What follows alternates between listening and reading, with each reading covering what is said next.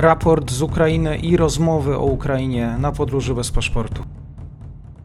Dzień dobry wszystkim słuchaczom. Mamy piątek 20 maja, kolejny 86 dzień rosyjskiej inwazji na Ukrainę. Rosja przeniosła większość działań wojennych na wschodnią Ukrainę po wycofaniu swoich sił z okolic stolicy Kijowa. Bitwa właśnie o stare przemysłowe serce Ukrainy, znane jako Donbas, prawdopodobnie zadecyduje o losie rosyjskiej inwazji. Donbas jest głównie rosyjskojęzyczny, a Rosja wielokrotnie mówiła o wyzwoleniu tego regionu ojczyzny dwóch samozwańczych republik, czyli Ługańskiej i Donieckiej Republiki Ludowej. W ciągu ostatnich 24 godzin Ukraińcy odparli 14 ataków rosyjskich na kierunkach Donieck i Ługańsk. Rosjanie posuwają się naprzód właśnie w obwodach Łysyczańskim i Siewierodonieckim. Tak informuje ukraiński sztab generalny. W kierunku Doniecka Rosjanie zintensyfikowali operacje ofensywne i szturmowe, aby poprawić swoją sytuację taktyczną. Rosjanie zadawali uszkodzenia z moździerzy, artylerii, granatników właśnie właśnie napędzie rakietowym i samolotów operacyjno-taktycznych, niszcząc umocnienia ukraińskich jednostek na linii kontaktu. E, w ciągu właśnie ostatniej doby Rosjanie przeprowadzili nieudane ataki właśnie w rejonie Siewierodoniecka, lecz osiągnęli częściowe sukcesy właśnie w okolicy Popasny. E, minionej doby w wyniku rosyjskich ostrzałów w obwodzie ługańskim na wschodzie Ukrainy zginęło 13 cywilów. Rosyjski szturm właśnie na Siewierodonieck został e, odparty. Tak też poinformował szef władz obwodowych.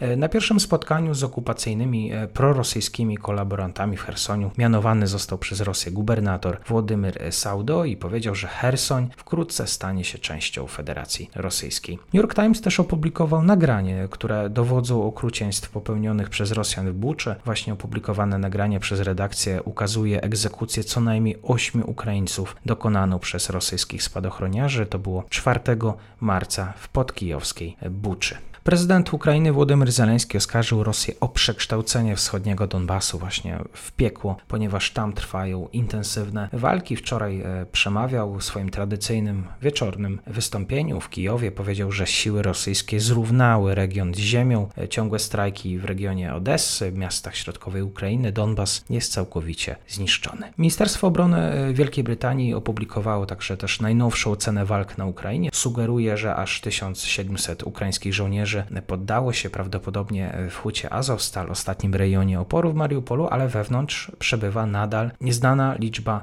żołnierzy. Gdy siły rosyjskie w pełni zabezpieczą Mariupol, prawdopodobnie skierują się w inne miejsce na wschodnim regionie Donbasu, na Ukrainie, aby wzmocnić inne operacje. Najpierw jednak ci rosyjscy żołnierze będą musieli zostać ponownie wyposażeni w obliczu właśnie tego oporu Ukraińców. Urzędnicy amerykańscy rozważają uzbrojenie ukraińskiego wojska, zaawansowane pociski przeciwokrętowe podała tak agencja Reuters, powołując się na urzędników administracji Bidena. Raport mówi, że Biały Dom właśnie mógłby zaoferować Ukraińcom pociski, którymi można by celować w rosyjską czarną flotę, która obecnie blokuje ukraińskie porty. Przedstawiciel brytyjskiej obrony powiedział, że około 20 okrętów rosyjskiej marynarki wojennej, w tym okręty podwodne, jest właśnie aktywnych w tym regionie. Senat Stanów Zjednoczonych zagłosował za przyjęciem ustawy o wartości 40 miliardów dolarów, mającej zapewnić Ukrainie pomoc wojskową i humanitarną i to jest największy dotychczas pakiet pomocy kryzysowej dla Ukrainy. Informacja na koniec w związku z materiałem na temat pszenicy eksportu. E, rosyjskie wojska zaminowały ukraińskie pola, by właśnie uniemożliwić